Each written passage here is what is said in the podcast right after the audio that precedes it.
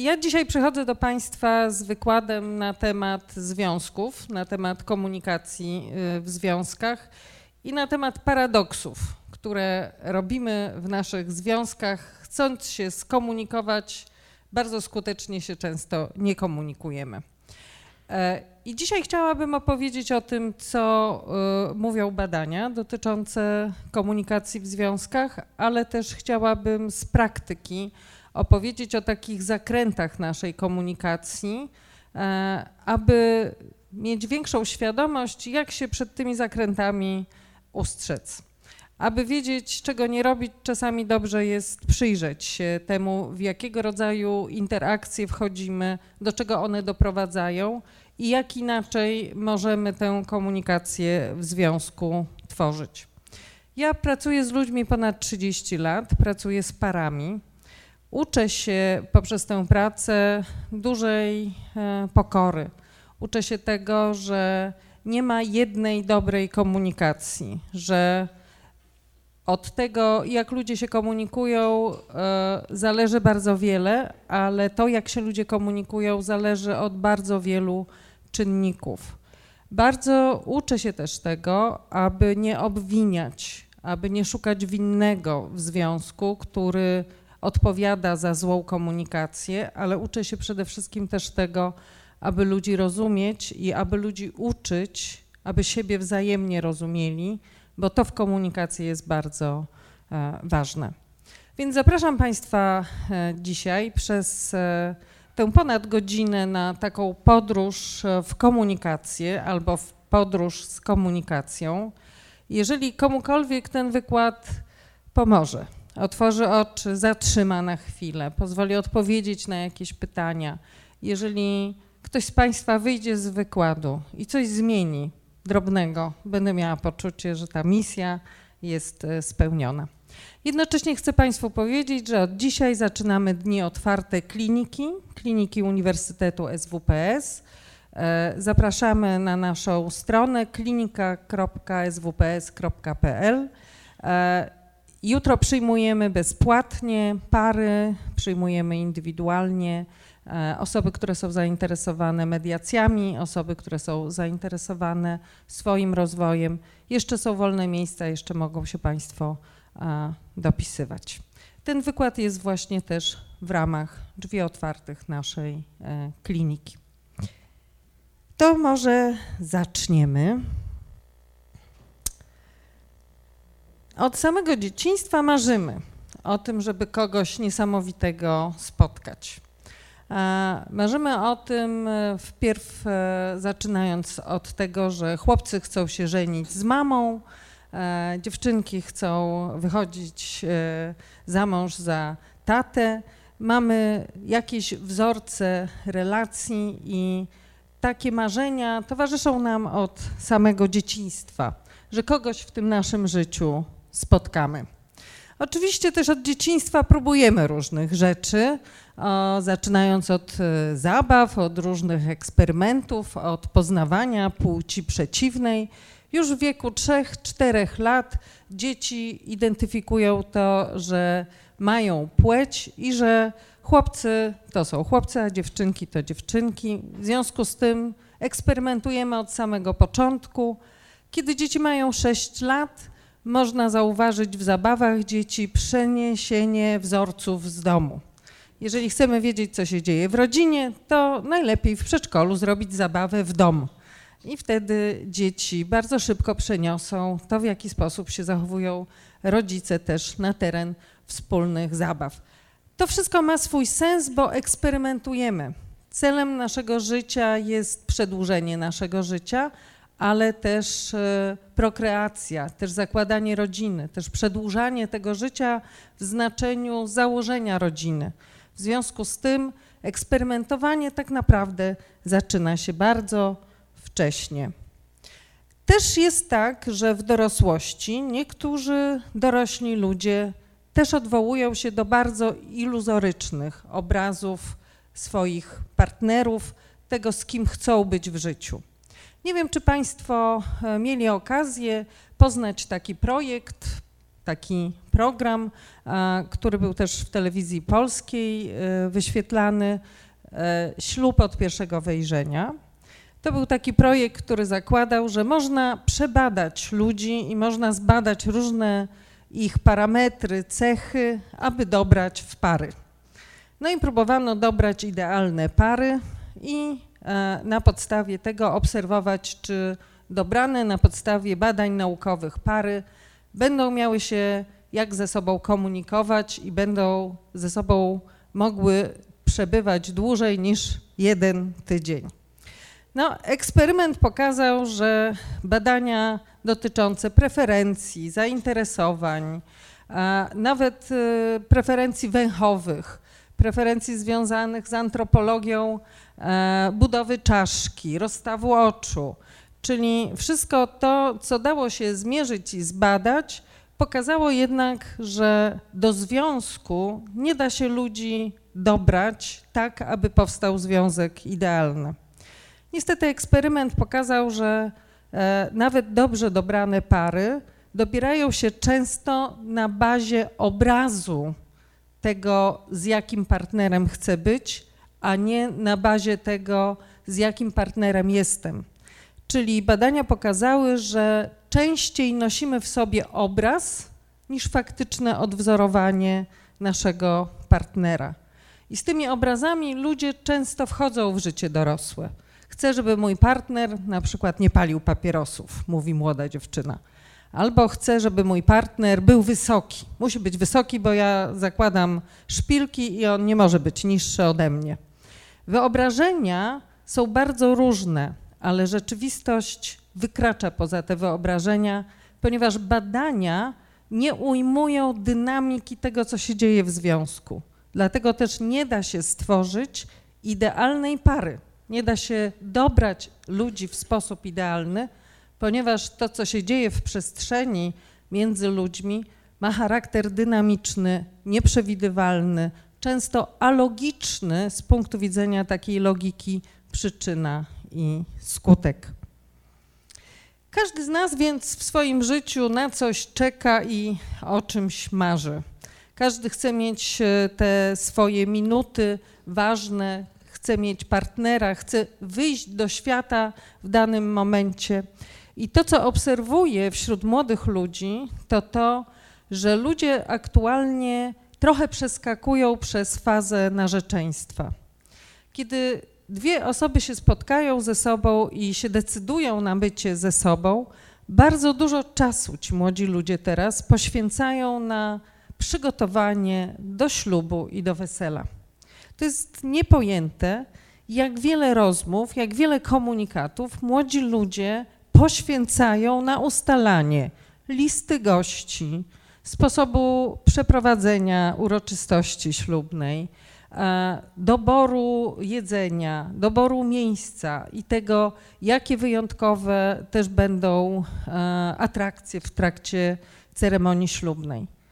Kiedy później pojawia się codzienność, okazuje się, że są kompletnie nieprzygotowani do rzeczywistości, ponieważ żyli jakimś świętem, które się ma odbyć, mniej poznając siebie, a bardziej ustalając plany na realizację przedsięwzięcia, niż na dzielenie się swoimi myślami, na dzielenie się swoimi emocjami. Bardzo wiele młodych ludzi pojawia się u mnie w gabinecie w okolicach 10-12 miesiąca po ślubie. Przychodzą i mówią, to było zupełnie coś innego. Myśmy byli inni przed ślubem. Ja miałam poczucie, że z kimś innym się wiąże. To, co się dzieje po ślubie, jest często dla ludzi zaskoczeniem, dlatego że ta faza narzeczeństwa często właśnie jest poświęcana nie na wzajemne poznanie się, ale na realizację projektu pod tytułem wesele. Kobiety myślą, że mężczyźni. Hmm? Jest tak, że bardzo często w związek wchodzimy z jakiegoś rodzaju założeniami, z jakiegoś rodzaju przekonaniami. Kobiety najczęściej myślą, że będą tą pierwszą. Będę tą pierwszą, która zmieni mojego mężczyznę, będę tą pierwszą, która będzie wyrozumiała, no będę w ogóle tą pierwszą, która pokaże jemu, co to znaczy miłość, jak kochać. Badania pokazują, że jeden z podstawowych błędów kobiet polega na tym, że jako kobiety zakochujemy się w potencjale mężczyzny, a mniej w jego autentycznej e, realizacji, w jego autentycznych zasobach. Czyli kobiety bardzo często chcą widzieć w mężczyźnie kogoś, kim zazwyczaj ten mężczyzna nie jest. W związku z tym bardzo często zaraz po związaniu się, po deklaracji, że jesteśmy razem, kobiety próbują z mężczyzn zmieniać. W moim gabinecie bardzo często mężczyźni mówią: No wie pani, tylko jak się pobraliśmy, no to moja żona już jej nie podoba się, że ja w koszuli w kratkę chodzę, no już powinienem nosić e, marynarkę. Już moja żona narzeka, że jem na stojąco, a nie jak siedzę. Już moja żona narzeka, że chodzę za późno spać, tak jakby wcześniej nie wiedziała, że jestem jednak długo siedzącym i czytającym książki. Chce mnie zmienić, a ja bym chciał, żeby mnie zaakceptowała takim, jakim jestem. Mężczyźni natomiast myślą coraz częściej i jak pokazują badania, mężczyźni albo szukają w kobiecie potwierdzenia wzorca matki, albo właśnie zaprzeczenia tego wzorca. Czyli mężczyzna zakłada, że istnieją pewne oczywistości, które były realizowane w jego domu, i te same oczywistości zrealizuje żona, zrealizuje kobieta. W związku z tym mniej uzgadniają. Zakładają, że będzie życie wyglądało podobnie, jak wyglądało w domu, albo wręcz odwrotnie, ale zawsze tym wzorcem nieświadomym dla mężczyzny będzie wzorzec, jaki tworzyła matka. W dorosłe relacje bardzo często włączają się wzorce z naszych rodzin pochodzenia. To, co jest e, bardzo ważne, to to, aby młodzi ludzie, wiążąc się ze sobą, aby zdali sobie sprawę z tego, że tak naprawdę jest ich nie dwoje, ale czworo. Dlatego, że jest on, jest ona, jest jej wzorzec kobiecości i męskości i jego wzorzec kobiecości i męskości. I bardzo często zderzenie się z tymi wzorcami stanowi pierwszy element nieporozumienia w małżeństwie, ponieważ każdy wnosi swój wzorzec międzypokoleniowy, rozumiejąc go jako jedyny i jako właściwy. Łącząc się w pary, odnosimy się do tego, jak w naszych domach było rozumiane kochanie się, dzielenie się, bycie blisko. Czyli odwołujemy się do wzorców, które są w nas nieświadome i bardzo często ich nie korygujemy, nie sprawdzamy. Dla jednej osoby w parze może być tak, że bliskość oznacza rozmawianie, dzielenie się, bycie wspólne, a dla innych bliskość może oznaczać działanie, interweniowanie, podejmowanie decyzji. I dwie definicje bliskości mogą się nie spotykać ze względu na to, że inaczej bliskość była realizowana w domu rodzinnym jednej osoby i drugiej. Bardzo często mówię młodym ludziom, żeby byli uważni i żeby odwiedzali dziadków swoich e, partnerów, ponieważ obserwując, jak się zachowują dziadkowie, babcia, dziadek albo rodzice, możemy zrozumieć, dlaczego nasz partner jest taki, a nie inny. Możemy zrozumieć, jakiego rodzaju zachowania są typowe dla jego rodziny, a tym samym możemy znieść taki e, nacisk na obwinianie, że z jakiegoś powodu nie dostaje czegoś od partnera i że to jest jego wina, lepiej zrozumieć, jakie są wzorce w domu, i wtedy to obwinianie przestaje być funkcjonalne, ponieważ zaczynamy rozumieć, że partner nie mógł być inny, nie mógł wyjść z domu z innym wzorcem, ponieważ jego rodzina tak, a nie inaczej ujawniała emocje, ujawniała przywiązanie, ujawniała bliskość. To jest bardzo ważne zdać sobie sprawę z tego, że te wzorce międzypokoleniowe będą w związkach się szczególnie aktywizować wtedy, kiedy związki będą w jakichś sytuacjach trudnych, w sytuacjach, gdzie trzeba nagle reagować, podejmować decyzje, każdy z partnerów odwoła się do swojego wzorca, jeżeli nie stworzą tego wzorca między sobą. W tych wzorcach są przepisy dotyczące tego, co to znaczy być kobietą i co to znaczy być mężczyzną. Niby chcemy tworzyć swoje własne wyobrażenia, chcemy tworzyć swoje życie samodzielnie, ale im mniejsza jest nasza samoświadomość tego, z jakiego wzorca wyszłam, tym bardziej ten wzorzec będzie nami kierował i będzie się wkradał w nasze życie. Kobiety często będą realizować wzorzec kobiet, które były e, typowe dla rodzin naszego pochodzenia. Często są to kobiety silne, albo rola kobiet polega na tym, że muszą cierpieć, muszą nieść jakiś ciężar w sobie. Może być to wzorzec kobiety, która znowu może być piękna, może być bawiąca się, ale mniej zajmująca się domem. Bardzo ważne jest zdać sobie sprawę z tego, z jakim wzorcem kobiecości wchodzę w związek, który sama będę tworzyć. Co to znaczy w mojej rodzinie być kobietą? Co to znaczy trzymać kobiecość, przejawiać kobiecość? Na czym to polega? Bardzo często kobiety mówią: Nie chciałam nigdy być jak moja mama, ale widzę, że im jestem starsza, tym bardziej jestem taka jak mama. To nie jest złośliwość losu, tylko to jest to, że jeżeli nie budujemy swojego wizerunku świadomie, jeżeli nie próbujemy różnych zachowań samemu, próbujemy na nowo, jeżeli tego nie robimy, to w sytuacjach, w których jesteśmy z partnerem, szybko ujawni się to, co jest automatyczne, a automatyczne jest to, co obserwowaliśmy, co naśladowaliśmy od najbardziej wczesnych momentów naszego życia. Tak samo jest ze wzorcami męskości. Czasami kobiety przychodzą i mówią: Pani Magdo, no jak to jest? Mój mąż w ogóle nie opiekuje się dziećmi. Czy on ich nie kocha? Często jest tak, że nie chodzi o to, czy jest miłość, czy jest uczucie. Być może właśnie partner nie ma wzorca tego, co to znaczy opiekować się dzieckiem. Na czym polega opieka? Bo akurat w jego rodzinie opieka polegała na tym, że przychodził ojciec i wszystkich rozstawiał po kątach. Więc bardzo ważne jest odpowiedzieć sobie na pytanie, jakie wzorce opieki, jakie wzorce miłości wnosimy do naszego związku, abyśmy wiedzieli, jak budować te wzorce na nowo między partnerami, między mną a tobą i jak bardzo nie obwiniać partnera za coś, czego nie ma.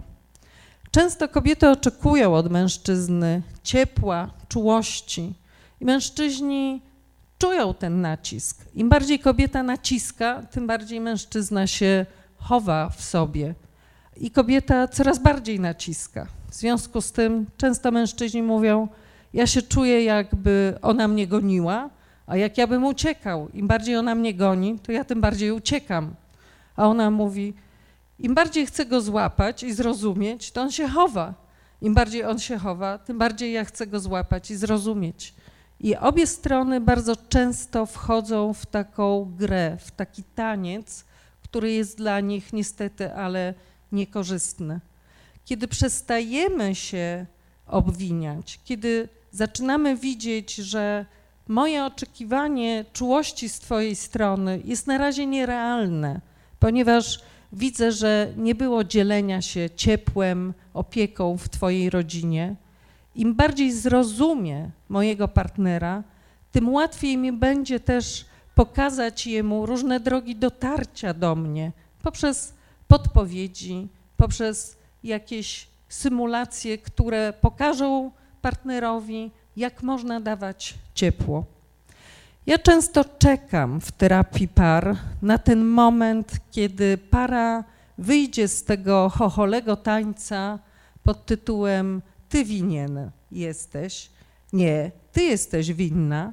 I kiedy przejdzie do tego momentu, aha, rozumiem, czemu ty nie możesz mi dać tego, czego oczekuję, ale rozumiem, jak mogę Ci pokazać, jak możesz mi dać ciepło, którego być może nie nauczyłeś się w swojej rodzinie.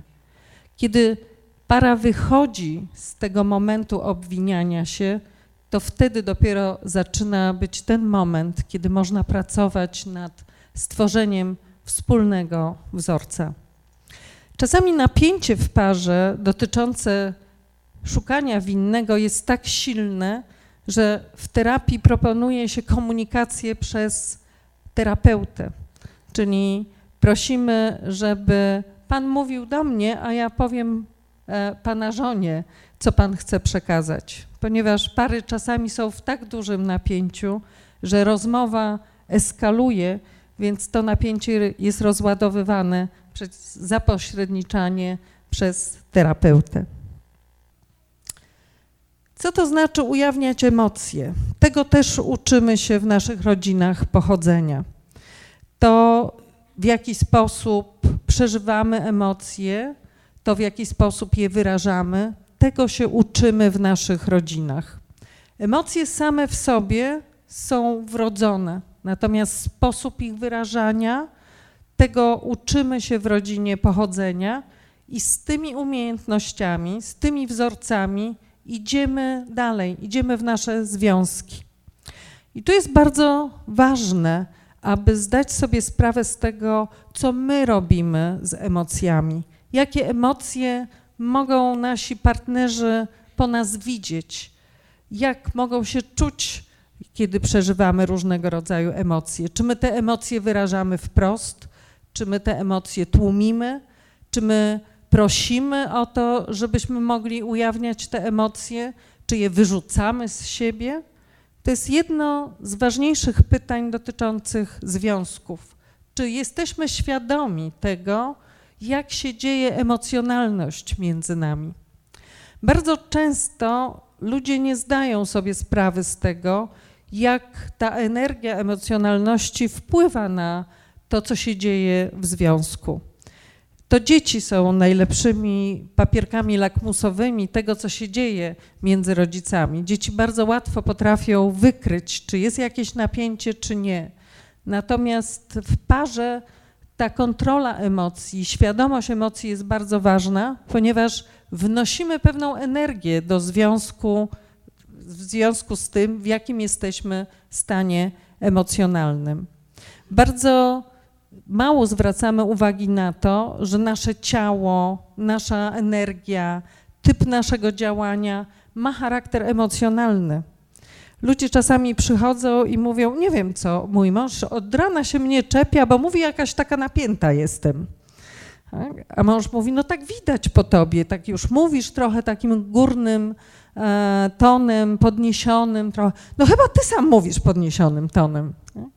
Nie wiemy i nieświadomie często nie kontrolujemy tego, że pewne przeżycia, które są w nas, mają przełożenie na relacje. I jeżeli tego nie nazwiemy, nie określimy, to partner, partnerka tę energię emocjonalną weźmie do siebie, odniesie do siebie, a co nie zawsze musi być związane z odniesieniem do partnera albo partnerki. Czyli w związku jest bardzo ważna świadomość tego, co przeżywam, umiejętność nazywania tego, ale umiejętność też dzielenia się.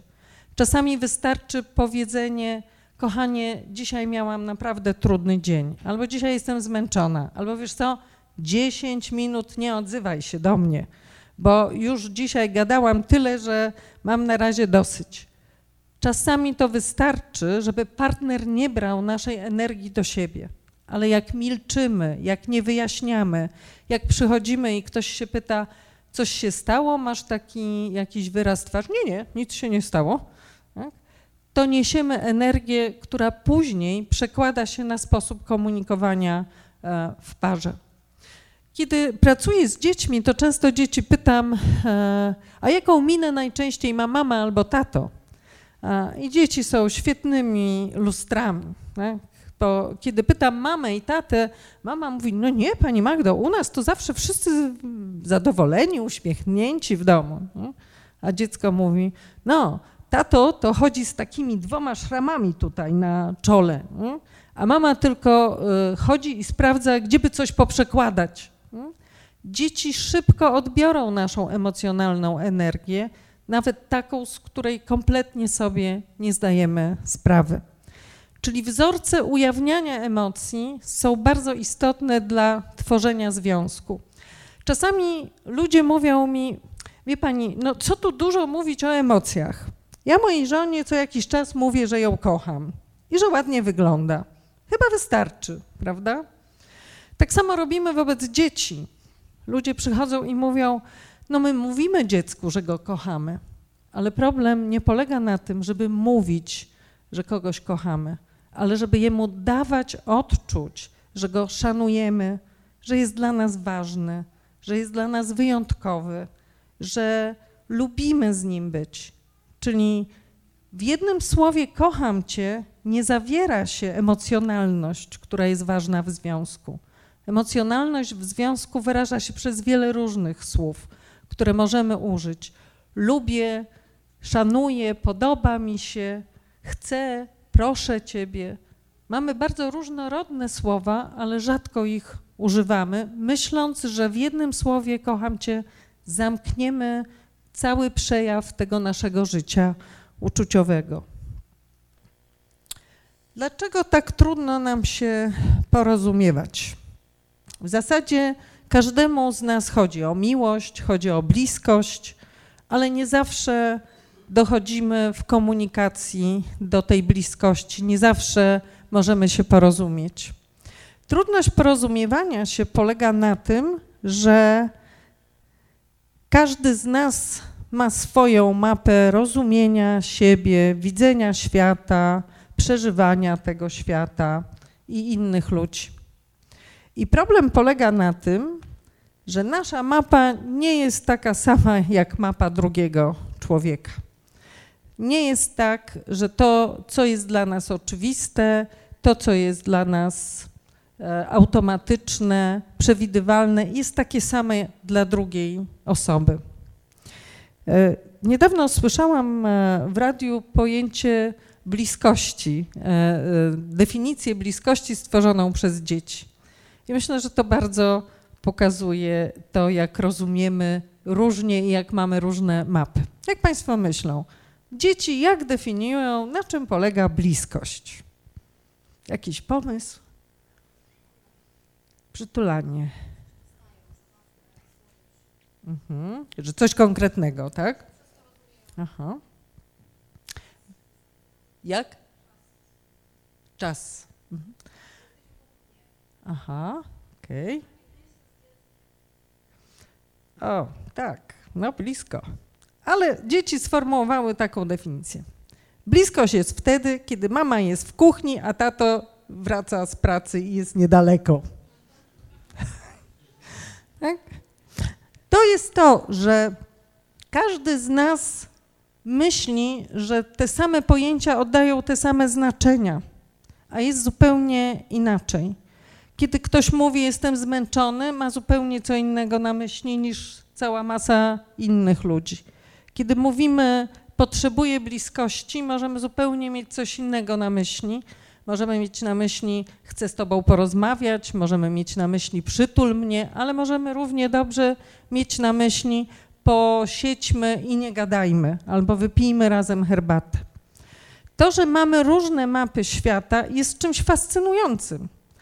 Niedobrze by było, aby w parze dwie osoby tak samo widziały świat, bo nie byłoby żadnej różnicy i dosyć nudno by było, bo byśmy sobie tylko siedzieli i potwierdzali to, co już wiemy. Natomiast to, że mamy różne mapy świata, oznacza, że aby ze sobą się porozumiewać, musimy różne rzeczy uzgadniać, musimy kontraktować, musimy to nazywać, doprecyzować a tak często się nie dzieje. Czyli brak porozumienia często wynika z tego, że zakładamy oczywistości. Hmm? Niedawno na warsztatach z gier psychologicznych właśnie z grupą rozmawiałam na temat tego, co to znaczy kochanie, czy możesz e, mm, e, położyć na stole naczynia, czy możesz zaścielić stół do obiadu. No i okazało się, że e, jak było sześć różnych osób na zajęciach, to sześć różnych było e, koncepcji. Co to znaczy e, zaścielić stół? Mój mąż idzie w kierunku, no jak mam zaścielić stół do obiadu, no to wystawia tylko talerze. Ktoś inny wystawia sztućce, a ktoś inny po prostu wyłoży serwetki. I wszystko to jest to samo pojęcie, to samo e, znaczeniowo, ale zupełnie mamy inne obrazy. Jeżeli to się dzieje na poziomie rzeczy nieistotnych, to nie ma problemu. Ale jeżeli to się dzieje na poziomie rzeczy, które są dla nas ważne, to zaczynają się konflikty i problemy, ponieważ to, jak ja myślę, to oczekuję, żebyś ty tak samo myślał. No i niestety, partner, partnerka jest inną osobą i inaczej myśli. W związku z takim założeniem, że mamy podobne mapy i że ty myślisz tak jak ja, często wiele rzeczy pozostawiamy w obszarze domyśleń. No przecież powinien się domyślić, że ja mam dzisiaj zły dzień i w ogóle że jest luty i jest szaro i ponuro i powinien mi kupić kwiatek, prawda? Już nie, niejednokrotnie jemu o tym mówiłam, to powinien się domyślić, że dzisiaj jest właśnie taki dzień, że powinien to zrobić. Mężczyzna mówi, no przecież powinna się domyślić, że jak nie dzwonię z pracy i jest późno, to mam bardzo ważną naradę. No przecież nie będę jej mówić, powinna się domyślić, że jak mnie nie ma w domu, to jest coś bardzo ważnego w pracy, co mnie zatrzymało. Oczekujemy, że druga strona się domyśli. Dlaczego? Dlatego, że zakładamy, że przecież dobrze nas zna i powinna różne rzeczy przewidzieć. Obszary do domyślania się są najczęściej tymi najbardziej potężnymi obszarami do konfliktów. Tam, gdzie zostawiamy drugiej stronie domyślanie się, tam najczęściej tworzą się nieporozumienia. Wszystko może być odebrane jako komunikat w relacjach między para, w parze, między partnerami. Zarówno to, czy się komunikujemy, jak i to, czy się nie komunikujemy, może podlegać różnego rodzaju interpretacji. Proszę pamiętać, że będąc razem ze sobą, nie jest możliwe nie komunikować się. W związku z tym bardzo wiele naszych zachowań nabiera znaczenia komunikacyjnego, nawet jeżeli sobie z tego do końca nie zdajemy e, sprawy.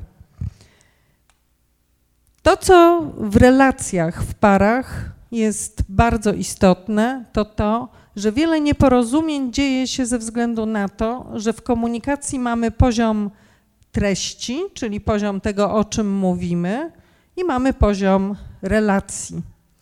I to, co czasami się dzieje w poziomie treści, wpływa na rozumienie relacji. Ja chciałabym Państwu przytoczyć opowieść napisaną przez Paula Wacławika, świetnego e, specjalista od komunikacji, który stwierdził, że nieporozumienia w parach mogą właśnie wynikać z tego, że nie wiadomo, który komunikat jak zostanie odebrany przez partnera. Każdy komunikat zawiera oba sądy, a mówiąc inaczej, każda komunikacja ma płaszczyznę przedmiotową i płaszczyznę relacji. W ten sposób możemy założyć, że żona pyta męża: Dzisiaj zupa według całkiem nowego przepisu. Czy ci smakuje, kochanie? Jeśli mu smakuje, może po prostu odpowiedzieć tak i żonę ucieszy. Jeśli natomiast zupa mu nie smakuje, a jest mu przy tym obojętne, czy sprawi żonie zawód, może zwyczajnie zaprzeczyć. Problem powstaje w sytuacji statystycznie znacznie częstszej, kiedy mąż uważa, że zupa jest wstrętna, ale nie chce żony urazić. Na tak zwanej płaszczyźnie przedmiotowej, dotyczącej zatem przedmiotu zupa, odpowiedź jego musiałaby brzmieć nie, nie smakuje mi. Na płaszczyźnie relacji musiałby powiedzieć tak, bo przecież nie chce żonie sprawić przykrości. Nie może odpowiedzieć tak i nie. Spróbuje więc jakoś wywinąć się z pułapki, mówiąc na przykład: Smakuje ciekawie, kochanie. Tak? To, co powoduje bardzo często nieporozumienia w komunikacji w parach, to to, że tam, gdzie pytamy o jakąś informację, odbieramy tę informację jako informację o ustosunkowaniu się partnera do nas. Niestety najczęściej bywa tak z kobietami, że wiele komunikatów kobiety odbierają relacyjnie. Czyli jeżeli mąż mówi, nie smakuje mi ta zupa, możemy odebrać ten komunikat na płaszczyźnie relacyjnej i usłyszeć, on mnie już nie kocha, albo już mnie nie lubi, nie podobam się jemu. Tak? Czyli wiele komunikatów, które tak naprawdę nie są komunikatami o relacji, możemy zinterpretować relacyjnie i wszystko później, co się będzie działo w relacji między nami a partnerem, będzie miało konsekwencje przy pisaniu takiego znaczenia. E, ja pamiętam takich wiele par, które przez cały czas sprawdzają, jaki jest typ związku między nimi. Hmm? I są bardzo wrażliwe w odniesieniu do tego, jak partner mówi, jak się odnosi, jak odpowiada na pewne pytania partnerki. Kiedy partnerka pyta się, kochanie, może wyjdziemy na spacer, a partner mówi, nie chce mi się, i on po prostu daje odpowiedź przedmiotową, treściową, no nie chce mi się, partnerka może usłyszeć, nie interesujesz już mnie. I zaczyna się tutaj problem, kiedy właśnie w parze inne znaczenia nadamy komunikatom. To jest jedna z płaszczyzn, kiedy ludzie zaczynają e, mieć nieporozumienia, ponieważ nie są pewni co do tego, w jakiej relacji między sobą e, są. To, co jest też ważne w parze, zdać sobie sprawę z tego, że zarówno kobiety i mężczyźni troszeczkę inną dynamiką procesów mózgowych się kierujemy. Inaczej w sytuacjach nagłych, nowych zareagują mężczyźni, inaczej w sytuacjach nagłych, nowych zareagują kobiety. To, że się mówi, że kobiety są emocjonalne, jest mitem, ale rzadko ludzie wiedzą, że to mężczyzna przede wszystkim w każdej nowej sytuacji ocenia sytuację z punktu widzenia emocjonalnego, ponieważ uruchamiają się te obszary mózgu, które odpowiadają za ocenę emocjonalną sytuacji. Czy atakować, czy uciekać, czy na razie się zamrozić i ocenić sytuację E, na ile jest groźna. Kobiety inaczej. Kobiety w sytuacjach nagłych, w sytuacjach nowych chcą wszystko zrozumieć. Dlatego też uruchamiają się inne obszary mózgu, to są płaty przedczołowe, kiedy kobieta musi pozadawać tysiąc pytań. A gdzie to było? A kto? A jak wyglądał? A co powiedział? A w jakim kolorze miała sukienkę wtedy? Kobieta chce wiele rzeczy wiedzieć po to, żeby stworzyć sobie całościowy obraz sytuacji. Mężczyzna trochę inaczej określa sytuację. No i są tacy, którzy próbowali bardzo żartobliwie opisać różnice w budowie mózgu kobiety. Hmm? No nie, nie chcę tutaj mówić, czy to złośliwie, czy nie i na ile się panie zgadzają z tym opisem, ale też przedstawiając budowę mózgu mężczyzny. Trochę inny sposób. I tak jak e, czasami mężczyzna nie potrafi zrozumieć tego, że skończył już rozmawiać z żoną, bo żona poszła, odebrała telefon od koleżanki już dla niego dyskusja jest skończona i nie rozumie, że żona wraca i mówi, no to kochanie, no to dalej rozmawiajmy. Tak? Dla niego już się sytuacja skończyła. Tak samo kobiety nie potrafią zrozumieć, że mężczyzna może wejść do pokoju i ma coś przynieść z tego pokoju, ale jeżeli po drodze jest całe mnóstwo innych rzeczy porozrzucanych, to ich nie zauważy. Po prostu jest nastawiony na jeden cel. To, co utrudnia nasze komunikowanie to gry psychologiczne, które w małżeństwach, w związkach, które kontynuujemy. Gry psychologiczne polegają na tym, że mówimy nie wprost, polegają na tym, że jest jakiś poziom rozmowy, ale pod spodem tak naprawdę dzieją się te właściwe komunikaty. Czyli jedno chcemy, a co innego mówimy i co innego robimy. Każdy y, z małżonków czy każdy z partnerów ma swoje tak zwane ulubione gry. Gry psychologiczne to są takie formy komunikowania się, których uczymy się od dzieciństwa. Uczymy się, aby zyskiwać coś od partnerów interakcji, co jest dla nas ważne, uwagę, jakiś rodzaj bliskości, jakiś rodzaj uważności, ale robimy to nie wprost, nie mówiąc tak naprawdę o co nam chodzi. Kobiety więc różne rzeczy robią, e, eskalując swoją emocjonalność, e, wyolbrzymiając swoją e, emocjonalność, pokazują różnego rodzaju emocje, ponieważ często nauczyły się tego, że dostają uwagę ze strony otoczenia. Tak było w dzieciństwie, że na przykład tato brał na kolana, albo wtedy coś się działo w rodzinie, kiedy kobieta pokazywała jakiś rodzaj swojej emocjonalności. U mężczyzn częściej pokazywana jest sylwetka osoby silnej, czyli gry psychologiczne bardzo często dzieją się w parze wtedy, kiedy mężczyzna nie ujawnia emocji i dla kobiety jest duża trudność, aby zidentyfikować, co przeżywa, jaki stan emocjonalny ma w sobie partner, gdyż bez tego rozpoznania kobieta nie może się ustosunkować do swojego partnera, nie może podjąć jakiegoś działania, ponieważ dla niej to jest obszar nierozpoznany. Im bardziej mężczyzna jest nieokreślony, tym mniej kobieta czuje się bezpieczna z takim mężczyzną. Kobiety też często wchodzą w syndrom małej dziewczynki wobec mężczyzn i na tym polega też trudność w komunikacji.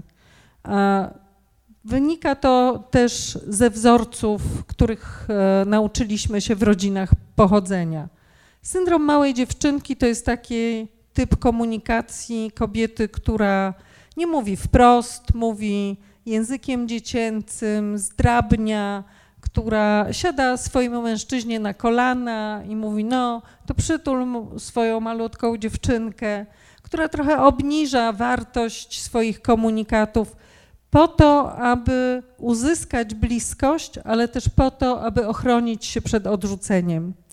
Bardzo częsty syndrom małej dziewczynki ma powodować, że w mężczyźnie chcemy uaktywnić bezpieczeństwo, siłę, zdecydowanie, ale nie zawsze sprawdzamy, jak to działa na komunikację z naszym partnerem.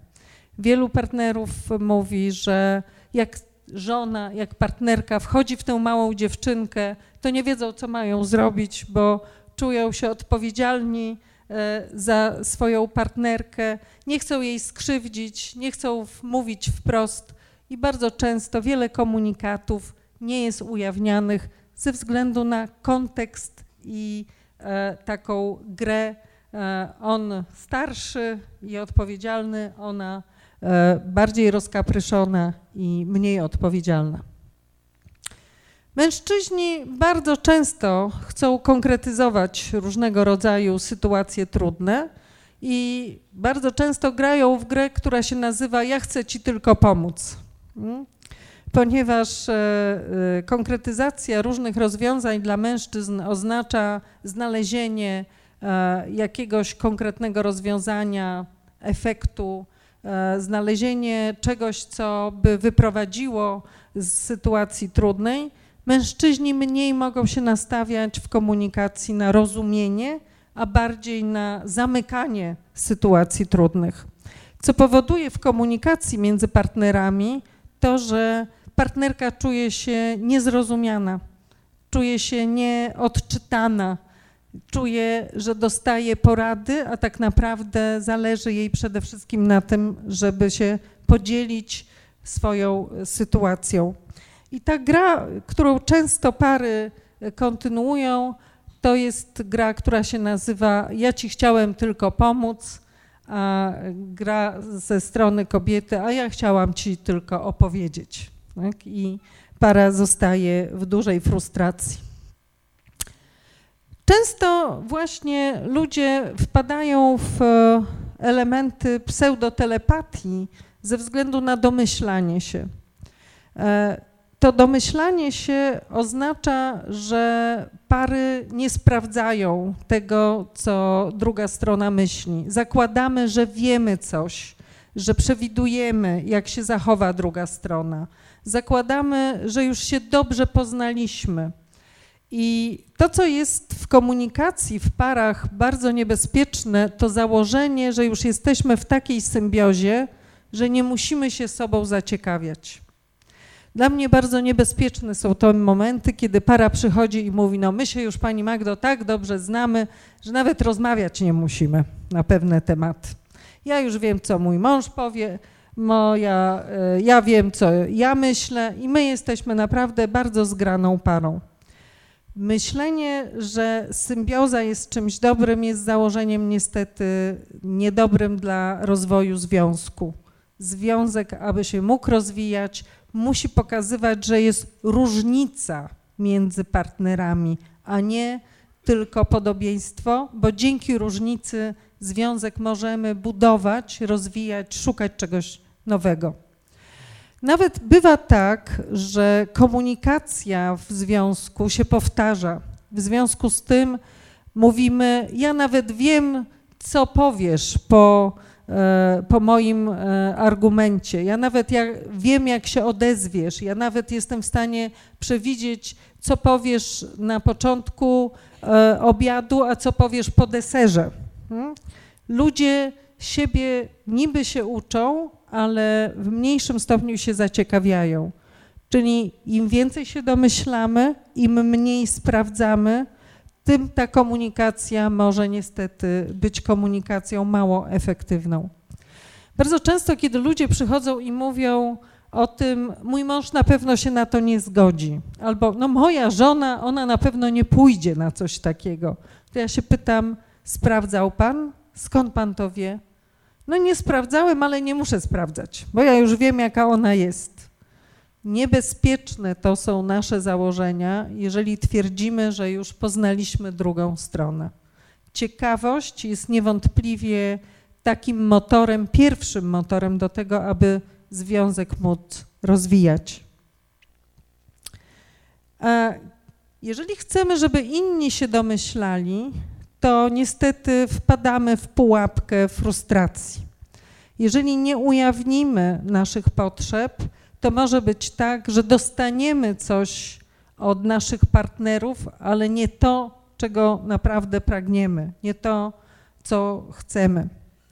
E, typowa sytuacja z bólem głowy, boli mnie głowa, kochanie, a jeszcze mam tyle pracy, no to weź sobie paracetamol, kochanie, odpowiada drugie kochanie. Tak? Czyli jak nie komunikujemy wprost, to możemy dostać to, nie na to czekamy. E, może być tak, że nie komunikując, inni będą dawać nam to, co będą sami myśleli, że dobrze by było nam dać, a niekoniecznie odpowiedzą na nasze potrzeby.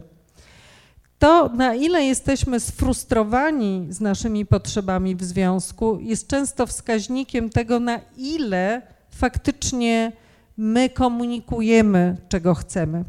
Jedno z pytań, które warto sobie zadać, to jest pytanie, czy mój partner może wiedzieć, co jest dla mnie w związku ważne? Czy mój partner wie, jakiego rodzaju komunikacji, jakiego rodzaju interakcji ja potrzebuję? Czy ja jestem na tyle jawna, otwarta w komunikacji, żeby o tym wiedział? Warto sobie stawiać takie pytania, ponieważ często oczekujemy i się frustrujemy, że czegoś nie dostajemy, ale rzadko zadajemy sobie pytanie, co ja robię, aby w tę frustrację nie wchodzić. Jak wychodzić z gier albo w nie w ogóle nie wchodzić? To jest jedno z takich pytań, jak nie kontynuować starych sposobów komunikowania się, jak nie wchodzić w utarte e, sposoby i nie kontynuować tej frustracji. To, co jest bardzo ważne, to autorefleksja. Autorefleksja jest o tyle istotna, aby być w kontakcie z samym sobą. Jeżeli jesteśmy w kontakcie z samym sobą, wiemy, czego chcemy, ale też wiemy, w jakim kierunku możemy naprowadzać komunikację w parze w z naszym partnerem.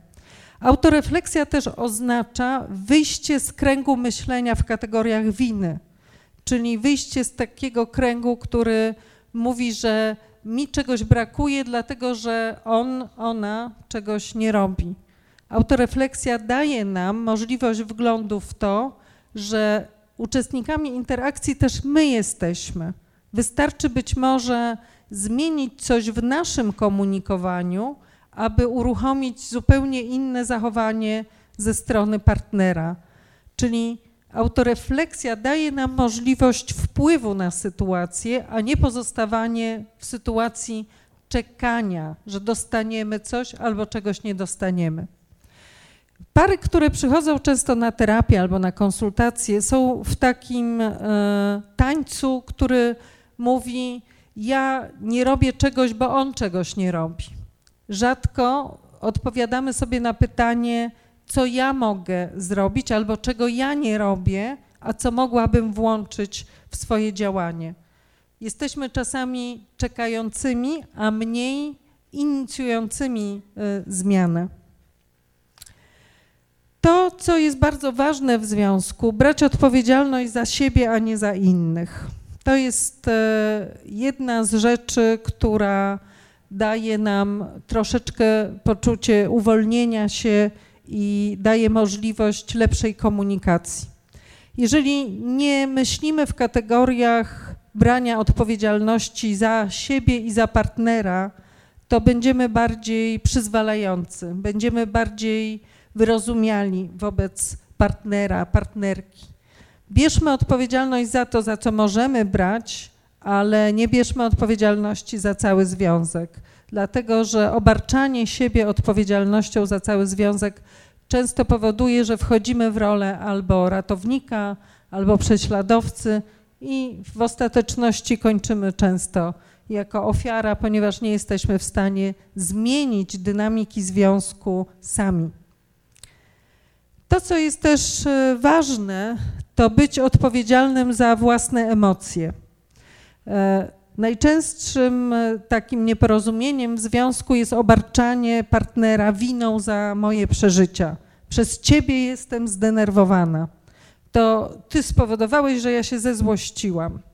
No, tutaj jest jedna wielka pomyłka psychologiczna. Za nasze emocje my bierzemy odpowiedzialność, a nie inni ludzie. Czyli musimy brać odpowiedzialność za to, że akurat na daną sytuację będziemy reagować takimi emocjami, a nie innymi. A jest to związane z historią naszego życia, z typem naszej emocjonalności, z tym, jakiego rodzaju potrzeby są zaspokojone albo niezaspokojone. To, co jest bardzo istotne też, e, aby w parze przyjąć, że nie mamy złych intencji. E, w moim gabinecie często obserwuję, jak ludzie siebie bardzo mocno ranią, jak bardzo przypisują sobie negatywne intencje, co jest zupełnym paradoksem. Jeżeli jesteśmy ze sobą, jeżeli się kochamy, to znaczy, że nasze intencje są pozytywne. Natomiast forma realizacji zachowania mogą być negatywne, ale nie intencje.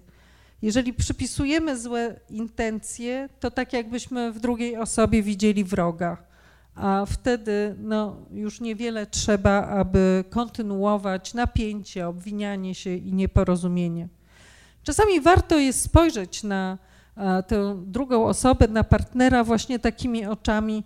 To jest ktoś mi bliski, to jest ktoś dobry, to jest ktoś, z kim ja chcę być, ale może to jest ktoś, kto jeszcze nie ma takich strategii, które do końca by były dla nas dobre. Więc dobrze jest spojrzeć na siebie i na partnera jako na osoby wzajemnie się uczące, a nie już takie, które posiadają wszystko, co jest potrzebne do komunikacji w związku. To, co jest bardzo ważne, to wspólne nazywanie emocji. Czasami jest bardzo istotne zatrzymać się i powiedzieć: Wiesz co, ja się czuję tak i tak, a powiedz mi, jak ty się czujesz. Nazwanie emocji zwalnia nas z zajmowania się tymi emocjami. Często nazwanie emocji wyjaśnia sytuację albo zatrzymuje tę sytuację. Jak powiem, że jestem trochę rozwścieczona, to może z tego punktu w dyskusji zdecydujemy, że nie będziemy podejmować żadnej decyzji, bo zbyt silne te emocje, zbyt duże napięcie, dajmy sobie czas na wytrwanie tych emocji. To jest bardzo istotne, aby mówić w kategoriach siebie i swoich przeżyć, a nie ciągle skupiać się na sprawach, które nas dzielą. No i co jest ważne? Ważne jest ujawnianie swoich oczekiwań. To jest niesamowite, kiedy pracuję z parami i pytam się, czy pan wie, czego oczekuje od pana, pana żona? Tak, wiem. Hmm, na pewno wiem. Wiem, no, żona chce, żebym ją kochał, żebym był blisko.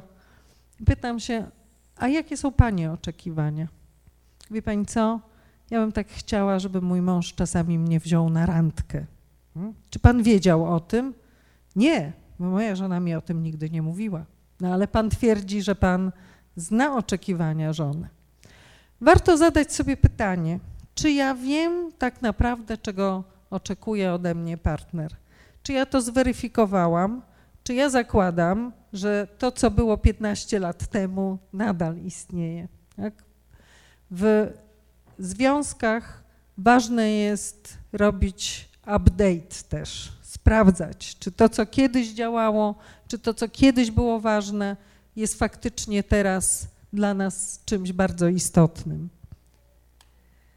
Proszenie wprost, proszenie o pomoc, o bliskość, o uwagę.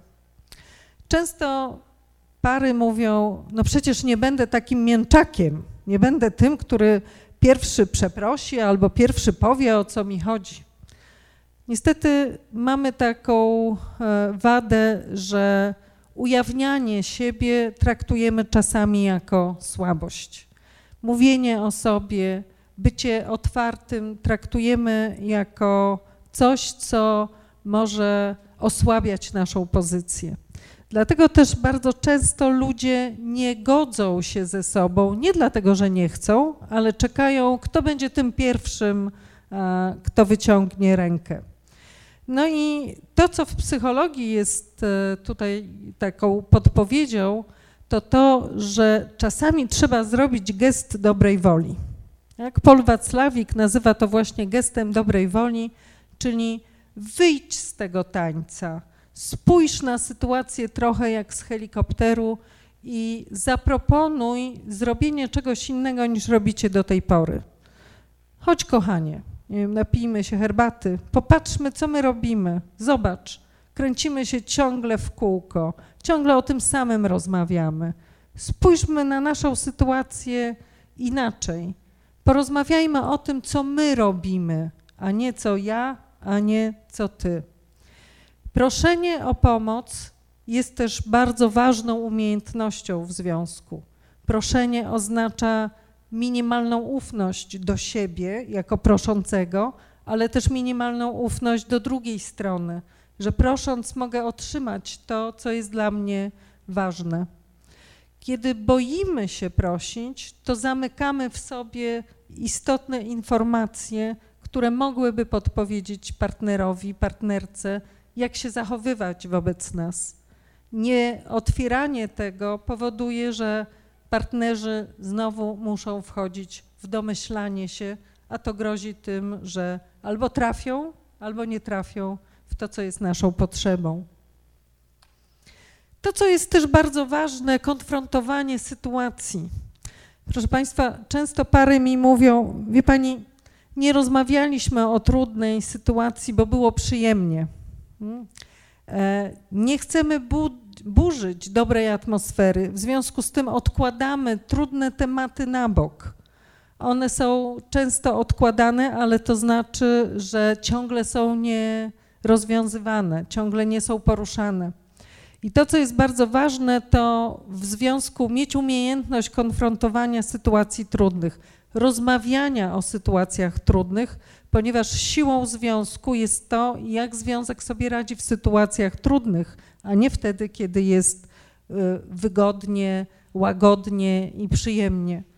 Czyli konfrontacja sytuacji oznacza rozwiązywanie problemów, a nie walkę czyja racja jest lepsza. To, czego para musi się nauczyć, aby dobrze się rozwijać, to wspólnie rozwiązywać sytuacje trudne. Rozwiązywać, a nie przerzucać się tym, kto ma lepszą opcję. Mówienie o tym, jak nam jest, rozmawianie o sobie.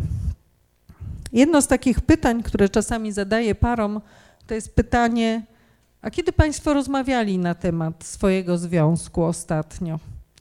Czy w ogóle Państwo rozmawiają? No i pary wtedy mają różne odpowiedzi. Pani Magdo, jak zaczynamy rozmawiać o związku, to możemy tak całymi godzinami, bo nie możemy się dogadać, kto kogo poderwał. W związku z tym, jak rozmawiamy o naszym związku, ciągle wracamy do punktu wyjścia – czy ja ją poderwałem, czy ona mnie poderwała, czyli komu bardziej zależy na tym, żeby być z drugą osobą. Kiedy pytam się, czy ludzie rozmawiają w związkach o swoim związku, to często e, pary mówią, że trochę boją się tego. Boją się rozmawiać na temat tego, co się dzieje w związku, bo boją się, że wrócą właśnie do tego tańca wojennego, kto jest e, winny, albo kto ma rację. Więc to, co jest bardzo ważne, aby komunikacja przebiegała w związku bardzo sprawnie, to to, aby umieć rozmawiać, jakim związkiem jesteśmy, aby rozmawiać o tym, jak chcemy, jak chcemy rozwijać nasz związek, co jeszcze widzimy, co powinniśmy wzmocnić. Czyli trochę potrzebne są rozmowy o sposobie rozmawiania w związku. No i to, co jest bardzo ważne, w związku można się bardzo wiele od siebie nauczyć. Ekstrawertyk może od introwertyka się nauczyć cierpliwości, introwertyk od ekstrawertyka small talków. Tak.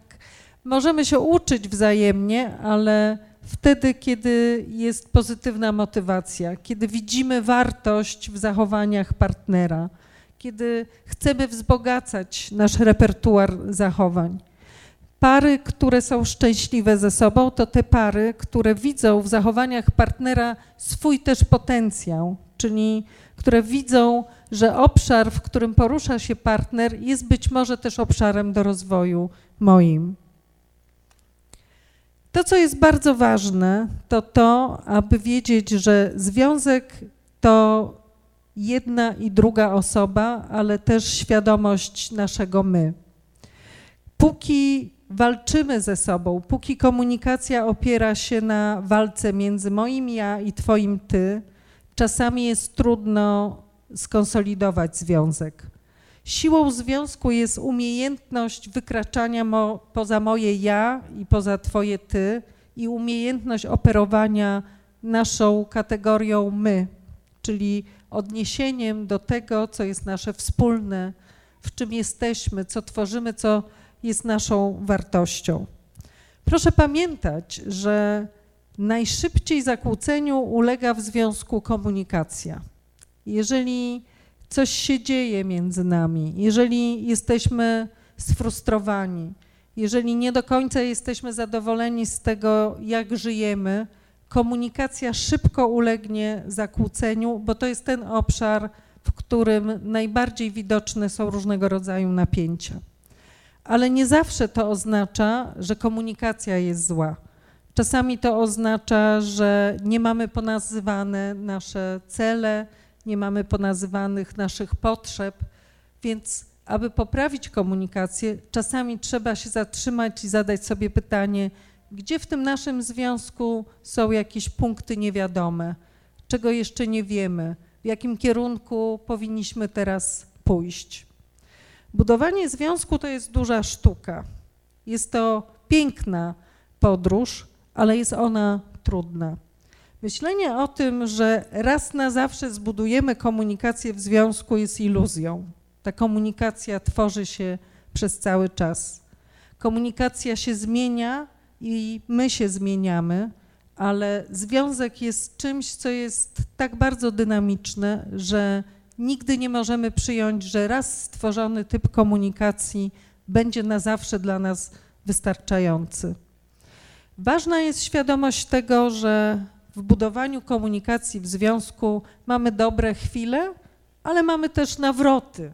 Mamy też te momenty, kiedy cofamy się trochę jakby w naszym rozwoju. To nie jest nic złego, ale ważne jest, abyśmy też mieli refleksję nad naszym związkiem, abyśmy wiedzieli, że ten związek to jest ciągłe budowanie, a nie dostanie już gotowego produktu, gotowego wytworu.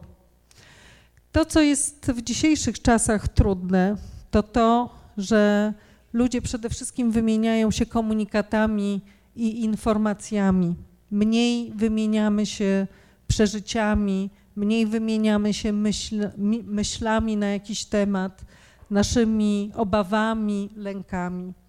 Mniej wiemy o tej części naszych przeżyć, dlatego że pędzimy, dlatego że włączamy się w różnego rodzaju aktywności i tego czasu razem jest bardzo mało.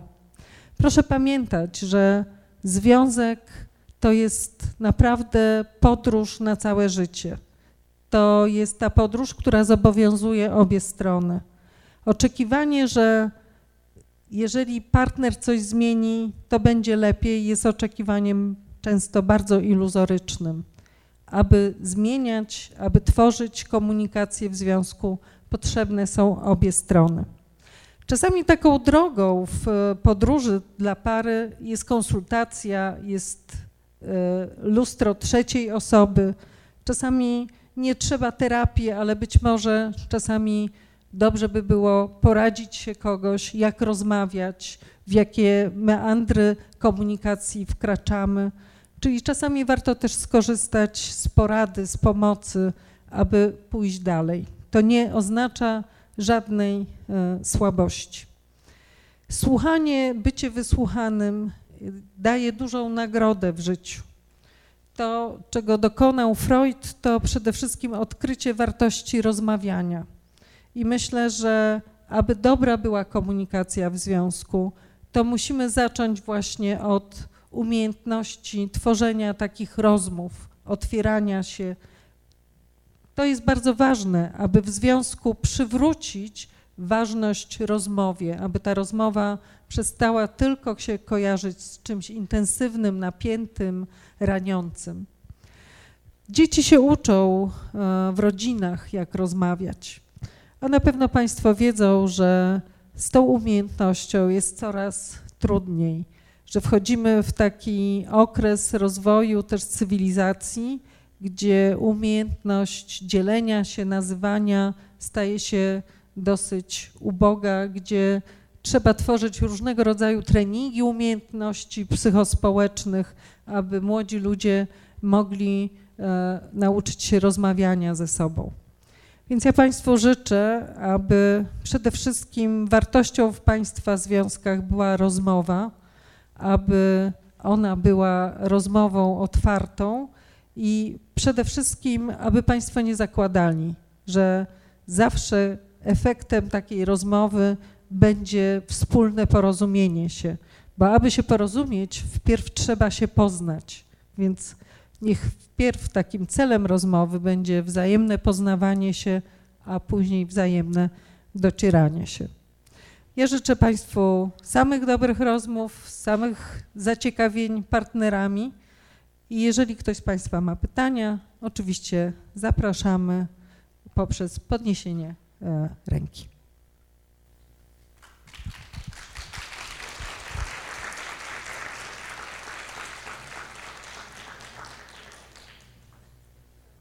To ja może korzystając z okazji, przede wszystkim dziękuję bardzo za wykład, ale korzystając z okazji zapytam, jak pani podchodzi do takich sytuacji, kiedy pojawia się para, która buduje swoją relację na podstawie tak zwanego y, połówki pomarańczy, czyli dobieramy się na zasadzie ja uzupełniam ciebie, ty uzupełniasz mnie i w konsekwencji dochodzi do tego, że ta para jest niekompletna, czyli jak jedna osoba uzupełnia drugą, to potem mamy poczucie, że jak ta jedna odejdzie, to ta druga zostaje niekompletna.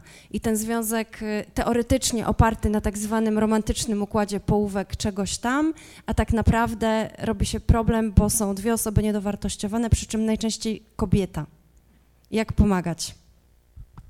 Znaczy to, są takie pary, w których e, jedna osoba ma, ma pewien zestaw kompetencji, które są słabsze u drugiej osoby.